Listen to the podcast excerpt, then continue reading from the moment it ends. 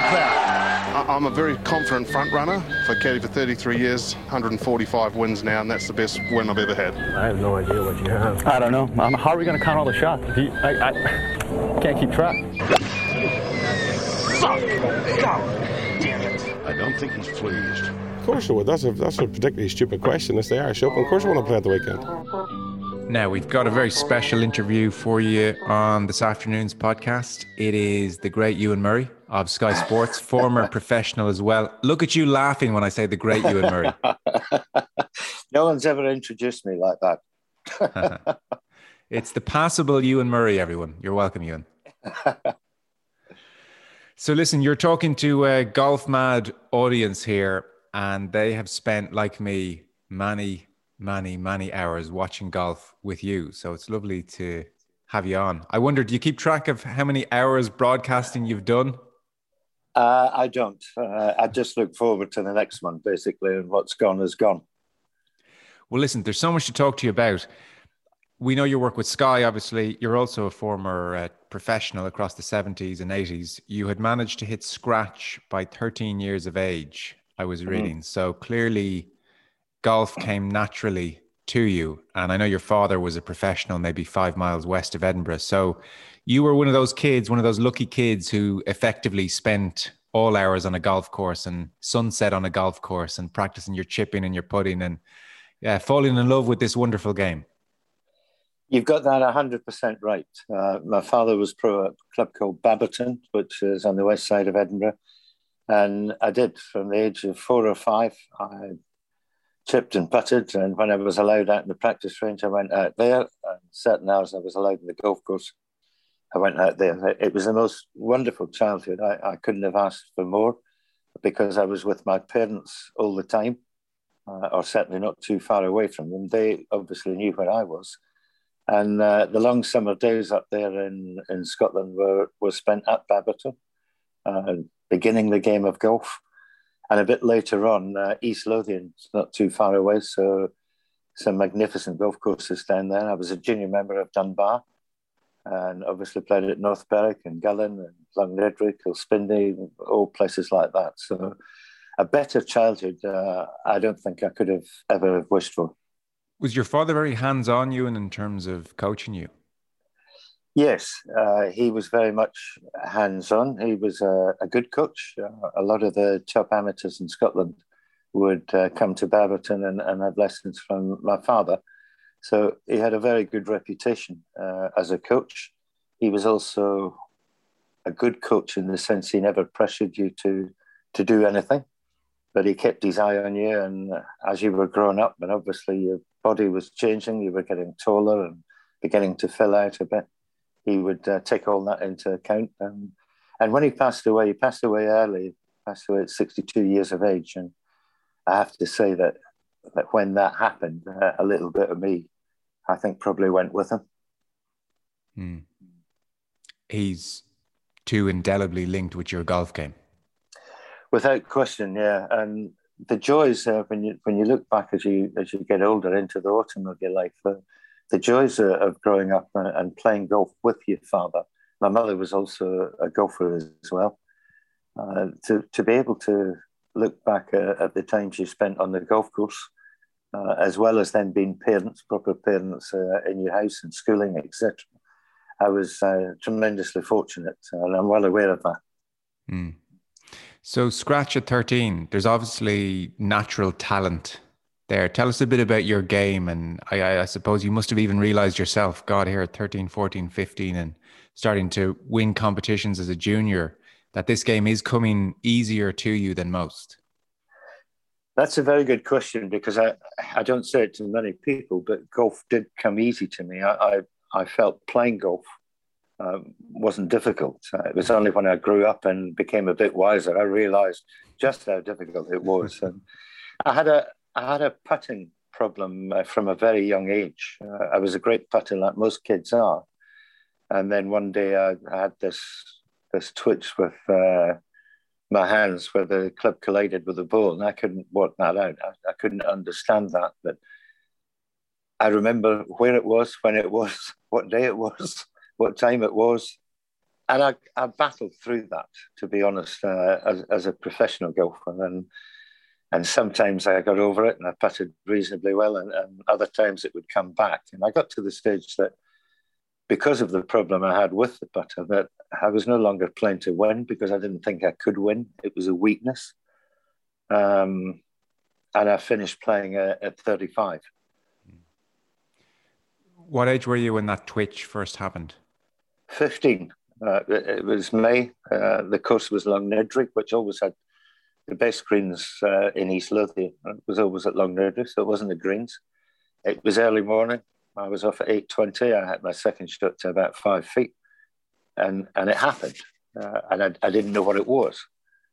And it went on all day. And, and I remember I used to keep stats then as a, as a young kid, which was probably unheard of then because we're talking about back in 1970. And I, I hit 17 greens in regulation and shot 71, 72, which mm, painful. was probably five shots too much per round. And, and I must have got rid of it fairly quickly because I made the final of the British Boys when I was 15 and, and I was tiny. I was four foot 10. Um, and I was putting normally then. Uh, so I must have got over it fairly quickly. And then it came back, and, and I had to devise all sorts of ways to try and get over it, a bit like Bernard Langerston through out his career, uh, split hands and eventually the long putter. But uh, it, it was always a problem. And in 1971, I won the Scottish Boys with my right hand six inches from the shaft, uh, from the head, and the left hand at the top. Wow. It was the same story when I won the stroke play four months later. Um, and also when I was playing in the World Championship in San Diego, it was the, it was the same thing then. But then that passed, um, but it, it, was always there. In the back of my mind, it was always there, and I felt so stupid. I felt uh, I felt guilty at not being able to find the strength to get over it uh, because there's no reason for it. Uh, you've been doing it all your life, and all of a sudden it happens. So it's something I still think about today. And, and if I was to go out now with you on the putting green, it would still be there. It's it's ingrained in me because I never I never really worked out the formula to defeat it. I remember as a pro, I won at um, Royal Dornoch, the, the Northern Open, and I was five shots in front coming up the 18th so there was no pressure. And a couple of drivers on, on the green to about five or six feet. So I had a putt to win by six shots. And the putt finished eight inches short and four inches wide. Um, and absolutely no pressure at all. I could have had five putts and still won. But so it wasn't, I felt the pressure. It was just something that had happened to me and I needed to find a way out of it. But I hate to say, I hate to admit, I didn't. Mm. Oh, the embarrassment at times. With it, yeah, without question, embarrassment of, of putting with your right hand six inches above the head of the putter. I mean, that was embarrassing enough, but it was the only way I could actually get the ball in the hole from a foot or, or 15 inches. From 10 feet and outside, I was probably pretty much like any other golfer. But the nearer I got, and, and it got to a stage when even when you knocked in a, a six inch putt, it, it didn't go in the middle of the hole. You, you didn't really have control over it. And I played with Bernard Langer when he was 18 in Holland, uh, the Dutch Open. And the first nine holes, he hit eight greens in regulation and hit the par five and two, and he was at in 44. He actually took a divot at the green from four feet at the ninth. And I remember going into the press centre, speaking to some of my pals there, and said, "I've just seen a guy who's probably the best golfer I've seen, um, but you're never going to hear of him." Mm-hmm. But you know, as we move on, what 46 years, uh, he's had 40 wins as uh, as a, a, senior golfer, and he's he's got a couple of majors and many others tucked away in there. So mm-hmm. Bernard had the he had the strength uh, and the courage to get through it, and I'm ashamed to say that I did. Well, no, I don't. I think shame is uh, a bit much. Do you remember speaking to your father and saying, Dad, I don't know what the hell this is, but it feels like there's an electric eel in my hand and these putts. What do I do? Because I'm sure it was like, oh my God, don't even say the word. Don't even say the word. um, my father told me uh, when I was 12 or 13 and knocking in putts from all over the place that I needed to sort my putt and stroke out. He said that uh, the putter went outside and the way back and inside and the way through. And he says, if you're not careful, you'll have a problem with that. But as a young kid, I was knocking putts in from all over the course you know, just like any young kid does, because he, he doesn't think, he just aims, looks at the line, and hits it. So it happened on that morning. Um, and as I say, I managed to get over it two or three times, but mm. uh, in the end, it, it proved insurmountable. Wow. So, like, if I was to throw a theory at you then, it's that there was maybe something suspect in your technique that you could compensate for with the joys of youth. And then when you were struck by it, that initial moment of horror was almost so deep that it left a scar. And so something was always there. Is it? Because it sounds like you tried different techniques afterwards. So there is a certain mystery with this very strange thing in golf from four or five feet in. You know, uh, uh, to quote Ben Hogan, it should be worth half a shot. Yeah, and I, I got a putter from Orville Moody, who won the, the US Open in the late 60s uh, in Houston. And I was playing with him down in uh, Colombia. And he saw that I wasn't just as, as good as I should have been on the green. And he said, Look, take this putter, because I've got three or four of them at home. And it's the one that um, a lot of players use with up the inside of the left forearm. Like Kuchar has been using it. Um, Morikawa's had a, or Schauffele's had a, a go at it recently and there's one or two others as well. Um, Zalatoris has got it up there, and that got me through ten years.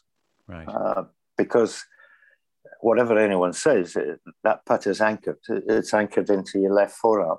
So as long as you just move your left forearm to the right and to the left, mm. then you should be okay. I wouldn't say I was perfect, but I did manage to win uh, the Zambian Open in 80. That was against a strong field in a good course.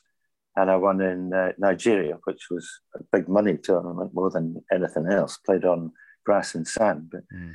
it, it, got me through these. And then my, when my father died the following year, I don't know, I, I'd kind of lost the resolve then to, to mm. find, find out why this happened and, and what I could do about it and could I get over it. So that's the history of it. Uh, mm. Not very pleasant, I know, but that's the truth. You must have been a great ball striker then. The rest of your game must have been very good because, as you mentioned, a pro 70s and 80s, 1980, as you mentioned there, Zambian Open, £25,000 no less in, for that Nigerian win in 84, which I read you bought a house with as well. So you were doing quite nicely considering you had this handicap of sorts. Ball striking then, was that your forte, Ewen? Well, as I, I said earlier, I never found golf terribly difficult as a youngster, probably because my father's eyes were always on me. I was never allowed to get into bad habits. I believed everything that, that he said uh, and asked me to do. Mm. So, it, and because I started at three or four, it, it was like picking up your knife and fork. Uh, I just didn't find it that difficult. It, uh, golf got very difficult, obviously, as you grew up and, and you began to have an adult mind. But but in these days, it was just reaction. It was put the tee in the ground and the club behind the ball and and reaction. So, and if you win often enough, which I, I did a lot as, as a 14, 15, and 16 year old, mm. then you expected to go out and win. Mm. You weren't frightened of winning. Uh, you, were, you had no fear of failing. So golf was a relatively easy game to me. It was only later I realized how difficult it was. Yes. And so your swing, for instance, would you have been considered very technical and conventional player? Were you a bit more swashbuckling and put it down and I'll play it how I feel it and I'll shape it how I feel in this moment? What kind of a player were you, T.J. Green? Uh, natural. Um, I wouldn't say technical because if you go back to these times, uh, teaching wasn't technical. Uh, they didn't have all the gadgets they had today and all the, the mm. people who have dedicated their life to teaching uh, the stuff my father told me was all very simple, uh, a bit like the, the PGA stuff, you know, the, the grip, the alignment, the stance, the posture. Uh, and as long as you had that and you had good hand and eye coordination, you, you were going to be a decent player. I also right. had a very good short game. I mean, before the putting problems and and pitching and bunker play, I had a really good short game. So even on days that you maybe weren't at your best, mm. uh, I was still able to get round. But a natural swing rather than I don't think I had any major swing thoughts. Right. Uh, so all all really quite simple. I know you've had some back trouble at times, like so many golfers of a generation. So do you get out and play much now? What's your relationship with the game now when you stand on a first tee? I haven't played for uh, nearly two years because of the back problem. I'm, I'm still having treatment on that, and and hopefully I will be able to get out. But you know, as you get older, you're not as supple. Um, I'm a bit lazy. I don't train very much, although I should. Whereas a, a lot of senior golfers do a lot of stretching exercises and and they maintain that elasticity that you need mm. uh, as you get older. But I'm a member of some great golf clubs, and I, I feel I feel a bit guilty that I, I haven't made more of an effort to go out there and play. Mm. But then I see a lot of golf as well, so my time at home, I'm not sure I desperately want to run out and play golf, but I would like to go out when the when the feeling takes me. Yeah. I have memories of you working with Darren Clarke and his game almost as a I don't know, was it officially as a coach or just as a friendly observer? Did you work with many players on their games as a coach? Uh, Gary Evans was the first one I worked with. Uh, Gary lived not very far from where I live now. And he came up to the house one uh, Christmas Eve and, and, just said, I'm in a terrible mess. I haven't got any money. I've got two young kids. Uh, and he says, my golf's going nowhere. He also had a serious hand injury. So I said, but we'll, we'll go out and hit some balls and, and see how we go from there. And it was difficult to start with because of the injury to his hand. He had a four knuckle left hand grip. So I turned him into a, fader of the golf ball to take away the fear of hooking. And he had four really good years. Uh, he won about four or five hundred thousand euro, got himself back uh, in a position that he wanted to be in and he was he ended up being one of the easiest guys to coach because he was very much a natural player. Darren was the same. Um, it was at Carton House I first started uh, coaching Darren. Just walking down the range, and he asked me a couple of questions, and I, I gave him what I thought was honest answers.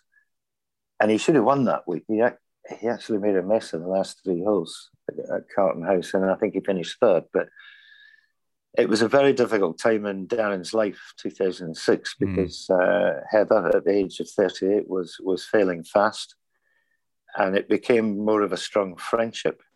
But uh, I spent many hours with him at tournaments, and also at Queenwood, where he's a member uh, to the west of London, and we'd go up and spend six, seven hours uh, hitting balls there. But I felt that I could give him time which uh, I think he needed. Uh, he needed someone alongside him with all the things that were going on. He had two young kids. Conor and Tyrone were eight and six years of age. And it grew from there. And I was with him all the way through to the end of the year he won the, the Open. Um, he also talked to other coaches, which I encouraged because I don't think one coach should think he has all the answers. And he would spend quite a bit of time with Pete Cowan, um, who he'd worked with before I'd met him. But I think it was more the, the friendship and uh, the time we spent together. That was all I could give Darren was time. I, I couldn't be his full time coach because I had another job. Mm. But I used to see him uh, at tournaments and, and at Queenwood, and, and we'd play a few holes together as well, which I really enjoyed. And he was like a younger brother that uh, I didn't have. Um, and I was maybe like an older brother that he didn't have. I, I, I don't know, but mm. We got them through a very difficult time. Um, the Ryder Cup uh, 2006 was traumatic because um, he only had two three weeks. Uh, Ian Woosnam had said, "Look, I, am happy to give you a wild card." And Darren rang me up and he said, uh, "Do you think my game was going to be good enough?" And and I said, "I don't have any worry about how good your game's going to be, but I worry about you." you know, after what you've gone through, and it's in Ireland.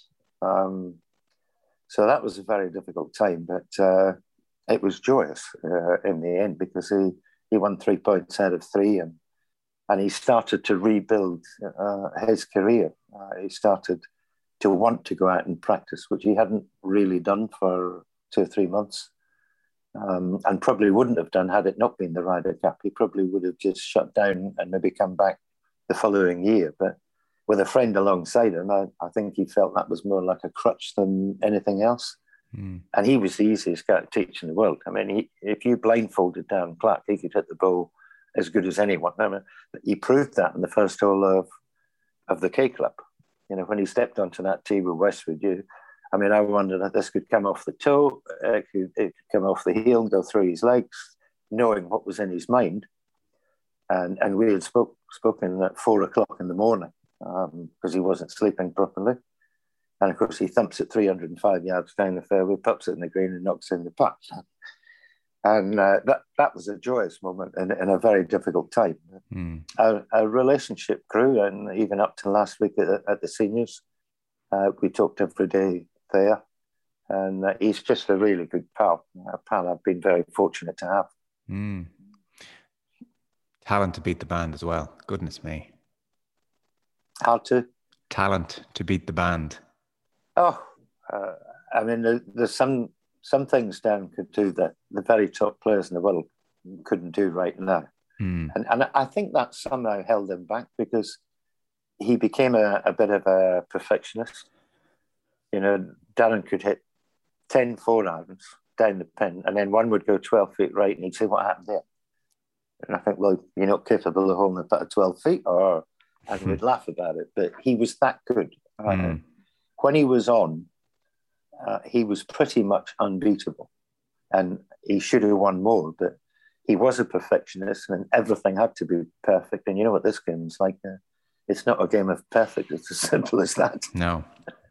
So when you and I, I mean, I, I, I suspect those four years from eighty-five to eighty-nine were difficult in the extreme. If you're dealing with the fallout of your father's death, who you're incredibly close to, and then you're watching your first career and first love almost um, slip through your fingers a little bit.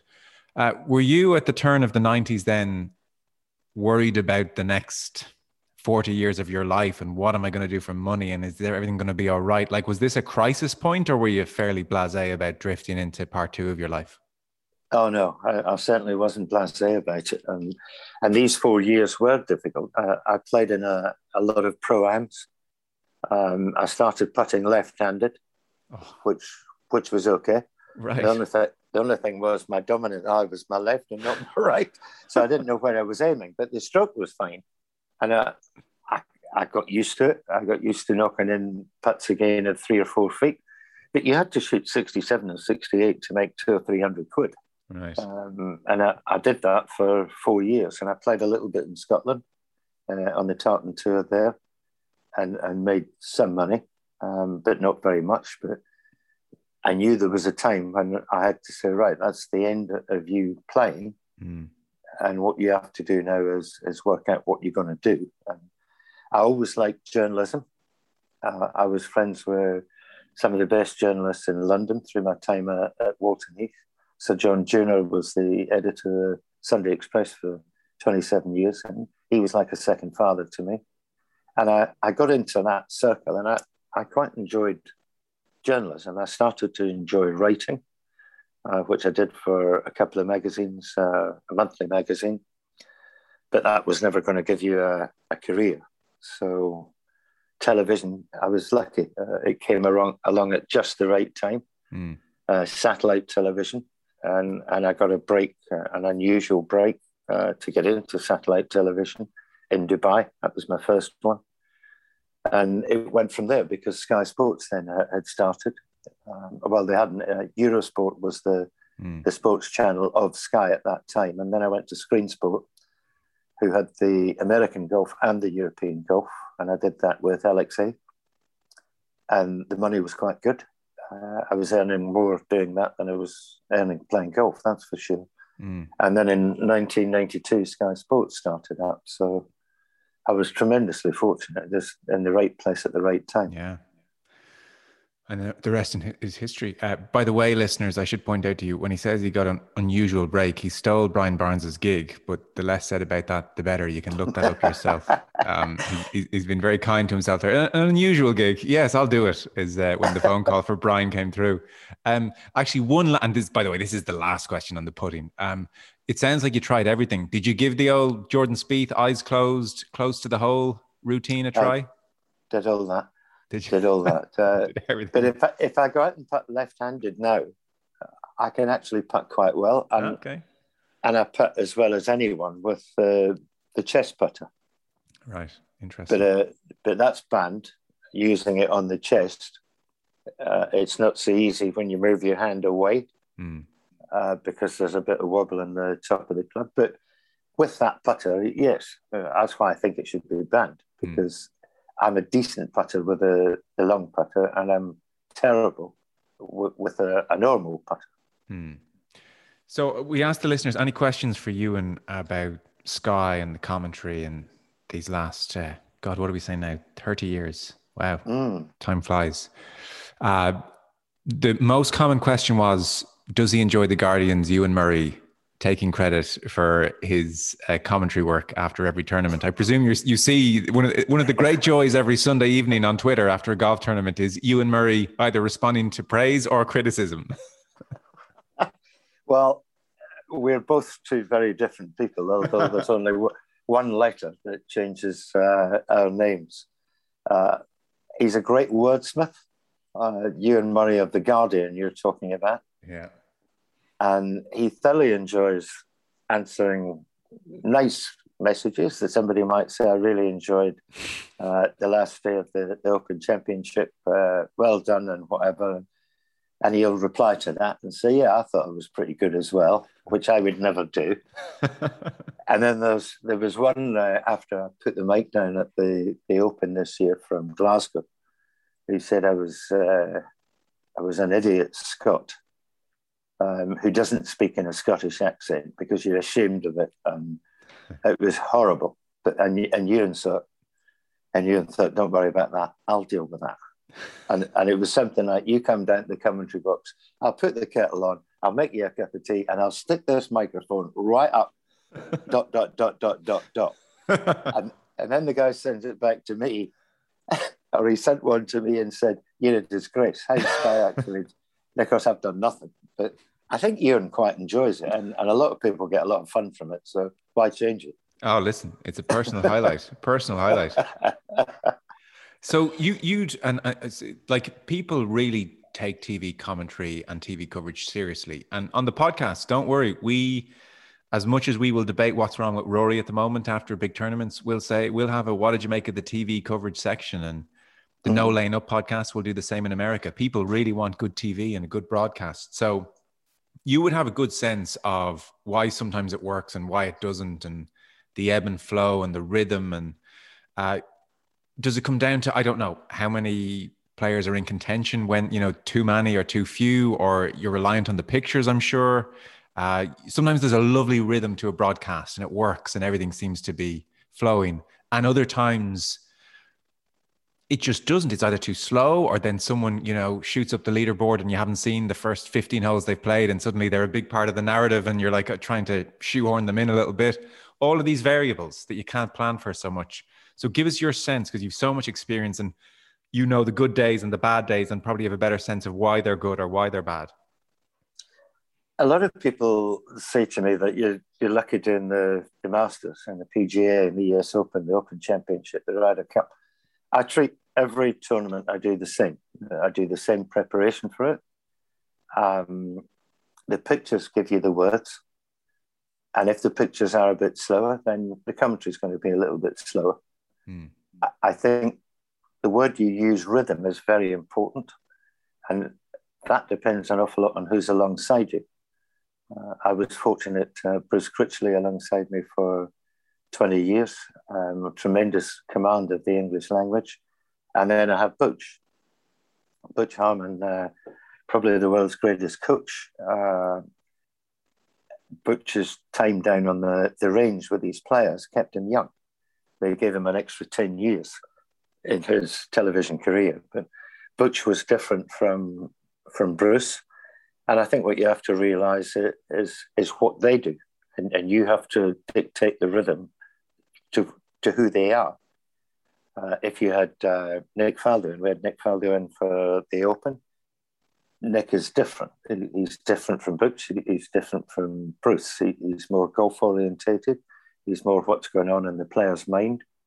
So you give him enough space to deliver that, because I think that's what people want to hear. They don't really want to hear what I've got to say because I'm I'm keeping the program going. But if you've got someone like Nick Faldo alongside you, Nick Price was another one. Nick was an outstanding commentator. Um, I did a few things with him in the States and and also down in Zimbabwe.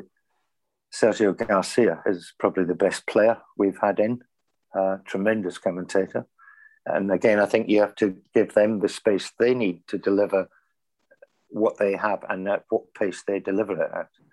So the rhythm often comes from that. Mm. It can also come, as you well know, from your production, uh, the, the voices in your ears, uh, because they're controlling the speed of the pictures. So if you work closely with them, you probably have the right rhythm to the pictures. But every day is different. I think that's one of the joys of of being a broadcaster. There's no two days are the same. It's a bit like being a golfer. Mm. You know, the, the day before you shoot 66 and everything's easy, and and the next day you struggle to shoot 74. Um, that's the beauty of, of broadcasting. Uh, each day is a totally different animal and, and has to be a totally different start and finish. It's not mm. something you just continue from the day the day before because it will be different. The players are different, the scoring's different, the weather's different, the course is different. If I was to watch commentary of yours across five, six hours from 20 years ago, would I notice a difference to what I watch now? Yes, in the sense that that the first two years I was on my own. It was just me. Um, that's just the way it was done then. Uh, you may have a guest in, you may have had a, a player in that finished his round and he'd come in for half an hour, but that would be more interview like. I don't think you would notice a, a tremendous amount. Uh, golf has changed. Uh, it's much more statistical now than than it ever was uh, at the start of, of my, my television career.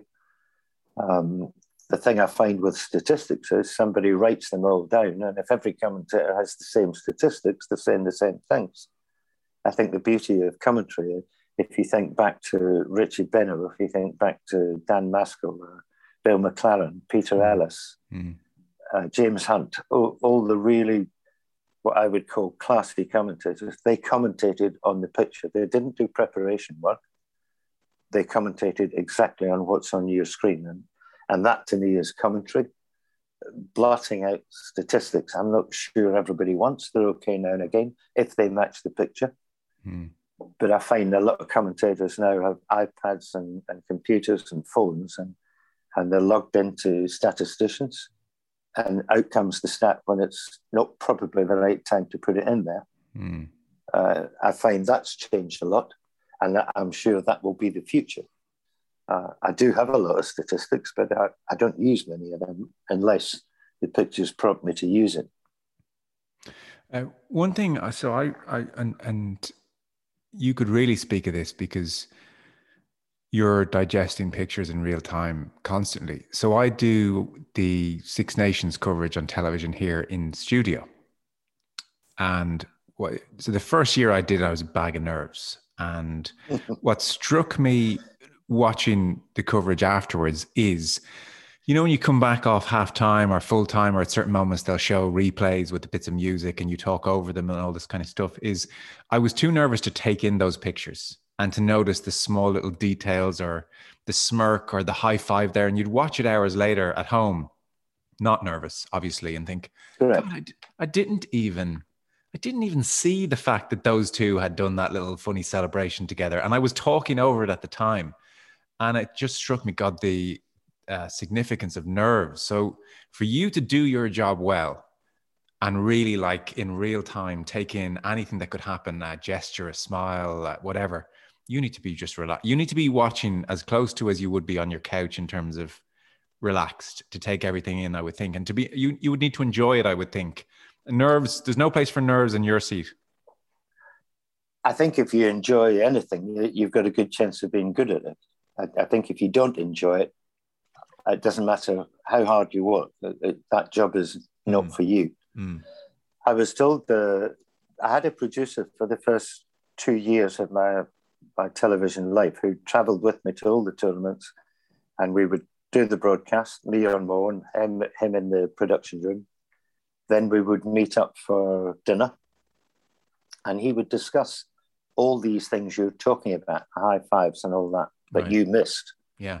And he would say, you know, this this part of the program you did really well, so keep that, but you need to get rid of this. This isn't good enough if you're going to make this your career. And he had a way of telling me these things without destroying you, you know, without just saying that was rubbish. Mhm. He wouldn't. He would just say, you really need to get rid of that, and you need to find another way to do that. Mm. And when you said nerves, a lot of it's adrenaline, and and the mouth tends to work quicker than the brain at times as well. And he, he just said, look, less is more. And then when you feel more comfortable Mm. and you feel you can add to that chap giving it the high fives uh, at, at your coverage, then add to it. And you'll have the confidence and the experience to do that. But if you're unsure of it at the beginning, don't do it Yes. because there's nothing wrong with silence. I mean, there's some commentators that are fearful of silence when if you put the right comment in, you can let it hang. And and then when the picture changes, you move on. That took a while to learn because Mm. you felt as a commentator you needed to talk a lot. In actual fact, silence is, is probably one of your best weapons, if not the best. Mm. So Yeah. I wouldn't I wouldn't be too worried about what you missed, but you had the you had the honesty to, to go back and watch it and think, well, the next time that happens, I'll be different.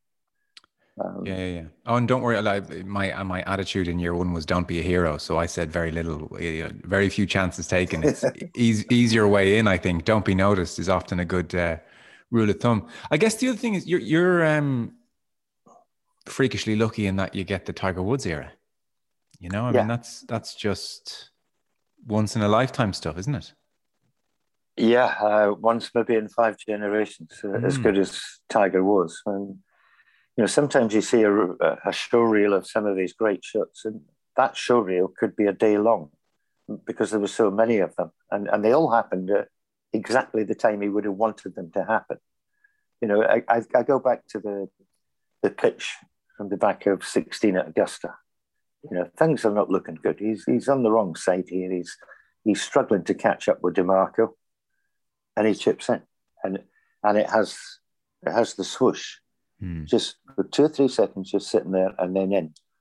His second shot in Canada, uh, his putt at the TPC of Sawgrass, and all sorts of wonderful things that he, he did, stinger shots, and round trees.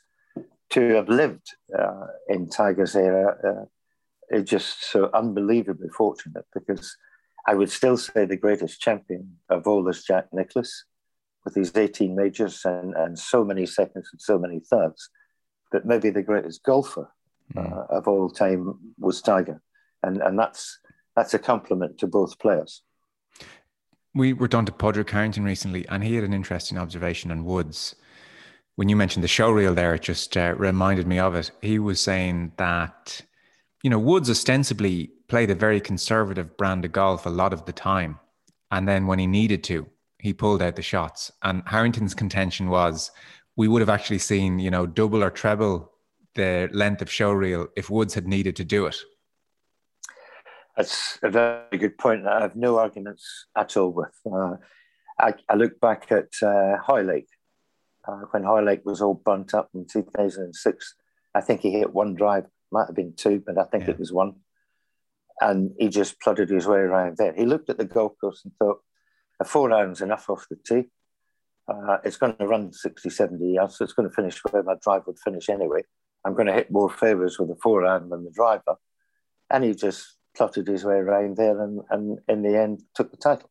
He, Mm. And that's what Padraig's talking about, that there was a lot of his golf, I wouldn't say defensive, that week it was simply because of the way the golf course was, but he would just push himself into contention at two o'clock on a Sunday afternoon, and then he would either switch on the afterburners or he would anticipate others making mistakes because he was at the top of the leaderboard. Yes. And, and he would cruise on that way. A, a brilliant golfing brain. I mean, yes, a wonderful golfer, great putter, great chipper, great iron player, whatever, but a brilliant, brilliant golfing brain. And Ewen, would you have any, had any extra access to Woods, either his practice or around tournaments uh, through Butch?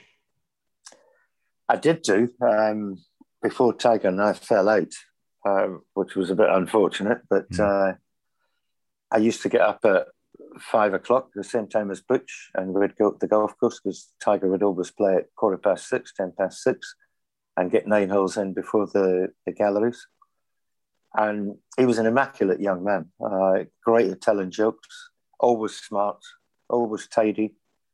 And that kind of went with the way he played golf, positional golf, very well aware of what you could and couldn't do in certain holes. And we would have we would have a great time over these nine holes. There'd be a bit of laughing and joking in there, and of course there'd be times when you'd be concentrating, chipping around each green, maybe six or seven different places. Mm. But uh, I was most fortunate to be able to do that. And I, I, used to keep my distance. I'd be maybe 10 or 15 yards away from Butch and, and Tiger because they were at work.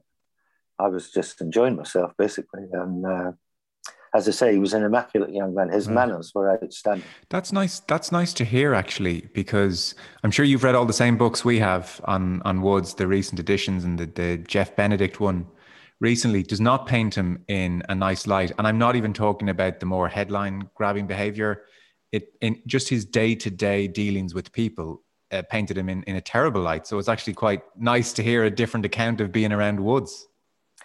Well, at that point, uh, he he was you know, 21, 22, 23. Um, he's had a tremendously difficult life. Uh, only Woods will know how, how difficult that life is, where he's constantly in the spotlight. Uh, he was the most, he was the Muhammad Ali, wasn't he? He was the most famous sportsman throughout his career. Everyone knew who Tiger Woods was, mm. even if he didn't play golf. And I guess that wore him down a little. And he did get he did get sharper. Uh, and then he made a few mistakes, like we all do. Um, but I think everyone should be given a second chance, and he was. And he came back and, and did some amazing things. But mm. the, the life, you've got to remember, he turned pro in 96, and here we are in 2021. And at the beginning of this year, he's, he's in the, the headlines for all the wrong reasons once again. And there's rumours he had arguments before he got in the car. Whether they're true or not, I have no idea. But um, he went through an awful long period with the the eyes of the world on him, and and that's difficult. I'm sure that's tremendously difficult. He dealt with it very well for a long time, and and I think in the end that probably got to him a little. Yes, the the fallout, I presume, is the comment when he was spitting, and you called him out on TV. Is that that the falling out? Yeah, it was in Dubai, and I was yeah. in I was in the commentary booth with Howard Clark on the 12th green, final day. It was quarter to 11 uh, UK time, so pretty well into the final round, you know, a few holes left to go. And he had a bad putt at 12 and he got up and he, he spat four feet from the hole. And I just said something like that, you know, the inspiration he is not just to golfers, but to, to sportsmen around the world. There's times when he's he's arrogant and he's petulant, and what he's just done there is about as low as it gets. It was words to that effect, almost exactly that. And Howard was going to come in, and I switched his mic off because I didn't want him to get involved, which I knew was going to be the fallout. Uh, and I went through three months of hell after that. I believe he got fined by the, the European Tour. But had I said nothing and I'd come home, my bosses would have been quite right in coming up to me saying, Why are we paying you? This guy spurts all over the green. There's three people, there's three groups behind him trying to win a golf tournament. And he's spitting four feet from the hole, and you said nothing. Mm. So, so I hate these moments. Uh, it's a bit like Tyrrell Hatton. Uh, at the beginning of his career, I saw Tyrrell before anyone knew who Tyrrell was, and I thought this guy is special. He's a really good golfer. And one day up in Aberdeen at the Scottish Open, he had a chance to win that, which would have got him in the top 60 of the race to Dubai. It would have got him an open place. and he's throwing clubs about and moaning and shouting. And, and I saw a bit of myself in that because I was a, a, bit like that as a kid. I was a bit fiery and I knew it didn't work. And here he was with all these things on the line and he's, he's worried about a putt lipping out. Well, only he's worried about it, nobody else. And I just said something like, I don't know what you're thinking at home, but this is becoming quite tiresome. Mm.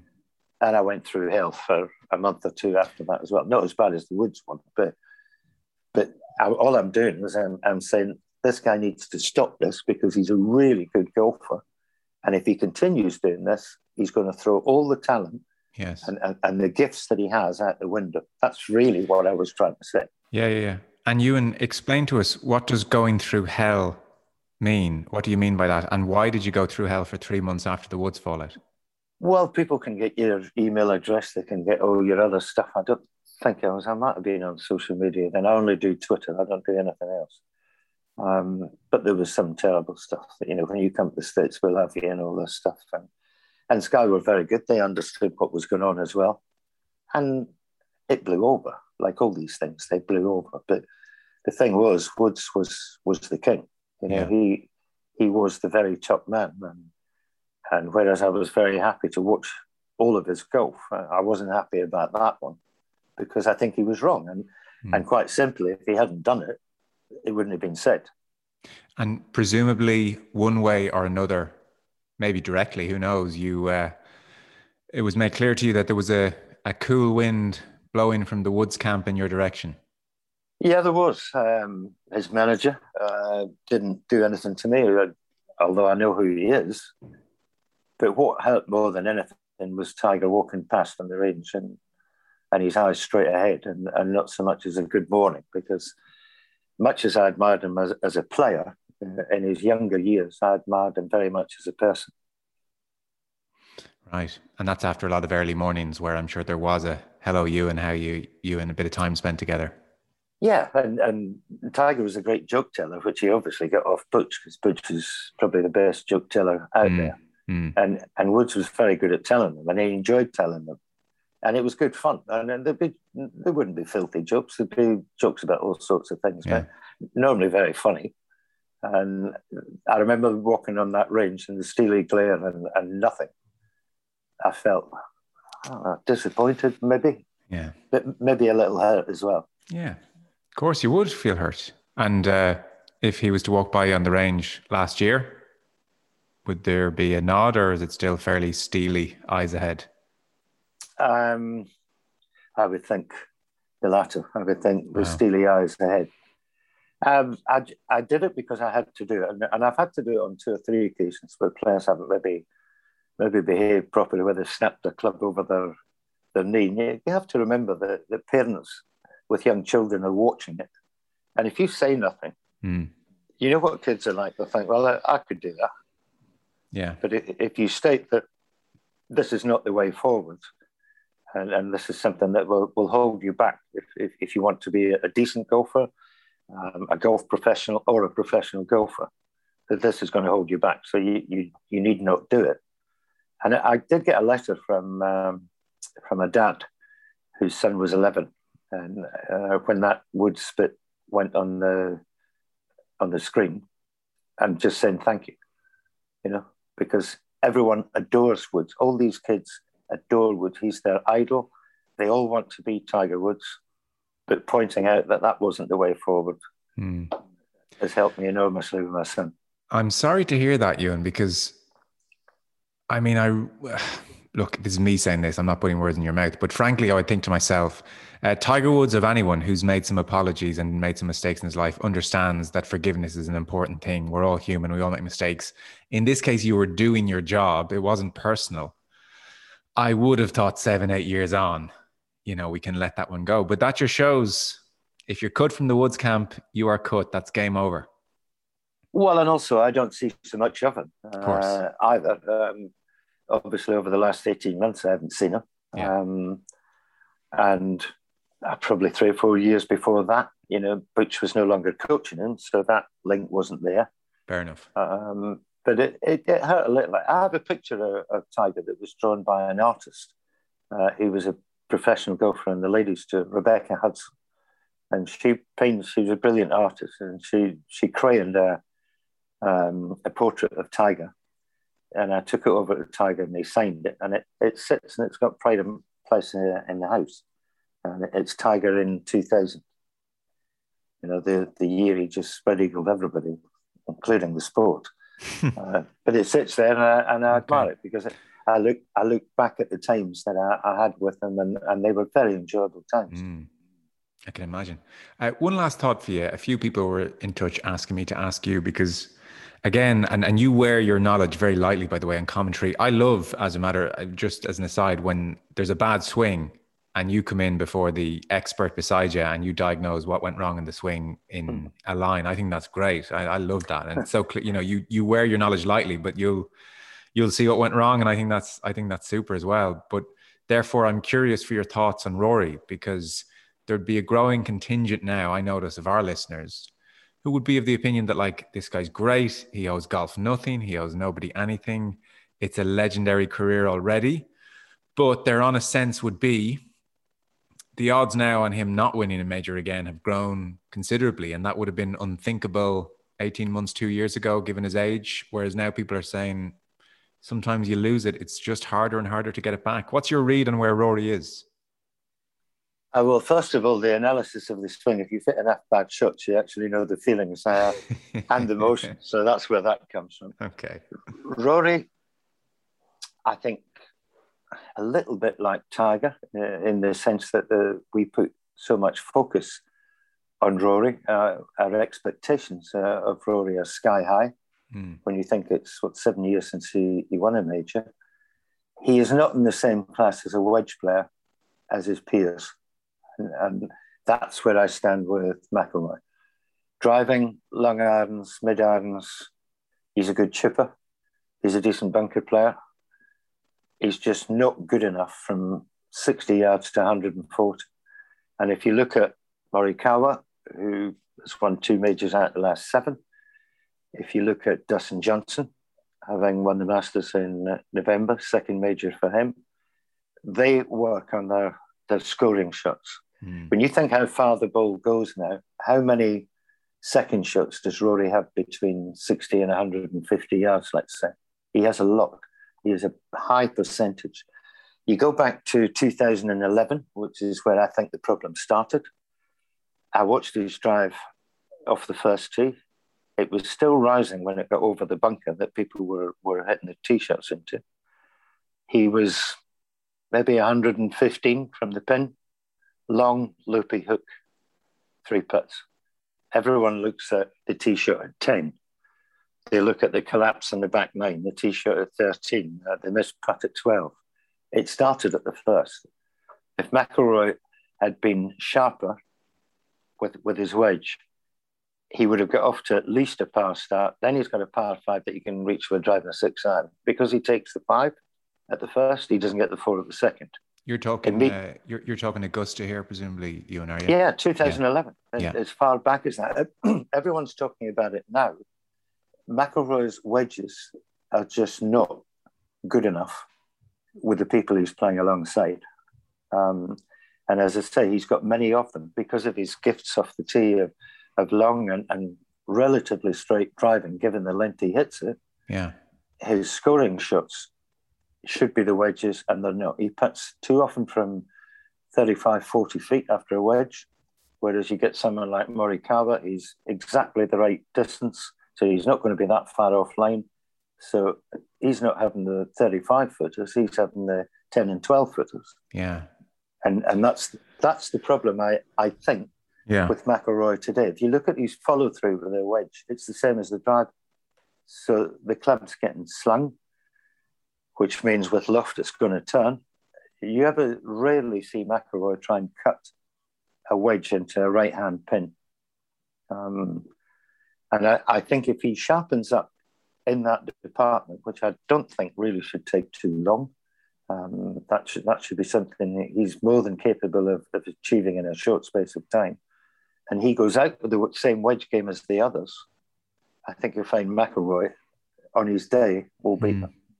That's how good I think he is. Yeah, because on, on the coverage uh, at, at uh, Royal St George's, again, it, it was uh, I think it might have been as, as as short in as 115 and pin was on the right and there was a little left to right breeze and everyone was just fading it in on the breeze and letting it trickle down to the pin and and Rory started right and missed right and had to come in off the green had to chip onto the green from the right and short-sighted himself and Laura Davies in, in a very genuine way and on the commentary just half said aloud this is so strange he's such a good player this is just so strange and that was my thought because I'm far from a, a, professional golfer, and yet I think most of us would feel more comfortable with a shorter club in our hands than a driver. And he can do, in my book, the mm. harder thing. And yet mm-hmm. the wedges, I don't know, like we've seen him try the more sawn off finish at times. He's clearly working on it. He snapped a club last year. I mean, I think that was an example of just how frustrated he must be. That suggested to me he is practicing with the wedges and was so frustrated he cracked a club because he thought, well, this practice yeah, I know isn't that- paying off I know the shot you're talking about. It's a sec- second to the second. Yeah. Um, which was the easiest shot in the world, middle yeah. of the green, little bit of cut spin, the wind will yeah. do the rest for you. Uh, and it didn't happen once, it happened twice with him. Um, and later on in the round. The other thing with, with Rory, I find is that if you look at his his head position at impact, his chin almost sits on his right shoulder. Now that would be Rory being a small kid trying to hit the ball a long way and that would be built into his game very early on. Uh, with that head position and, and loft, it's very difficult to start the ball left, which is why Rory, when he draws the ball, is is as good as anyone. It's natural. If he sends it down the right centre of the fairway, it's got a draw of no more than two or three yards. And I often think he should maybe just continue to pitch like that rather than try and have a different action for that shot because the rest is always going to be with him. It's been there from a very young age. And as I say, it probably comes from him trying to hit the ball a bit further as a seven, eight, nine year old. But if you look, his chin sits on his right side and on his right shoulder, and it's very difficult then to start the ball left. So all of those who are saying he needs to learn to fade the ball in there, that's going to be extremely difficult for McIlroy because he's a natural golfer with a natural shape. I think what he should be trying to do is, is work on the wedges with the shape he has. And he's good enough to fade one in there now and again because it's not a power shot. His head's not going to work backwards. That's the way I see McIlroy. But I see the only problem with him is that yardage, 60 to 150. If he can improve that, he'll have 80% more birdie putts that are holeable rather than 80% he seems to have right now, where he's trying to get the ball close. Uh, Ewen Murray, it's been such a pleasure. I mean, you're a fountain of knowledge. It was it was great talking to you. I guess you're into watching your 30th year with Sky next year. So um, congratulations on an amazing career. Enjoy the Ryder Cup. We'll all be watching, and uh, we might nag you for an interview again in 18 months and see what's going on in the world of golf. But uh, it really has been such a pleasure. Thank you so much. Lovely. I'd look forward to that, and thank you for today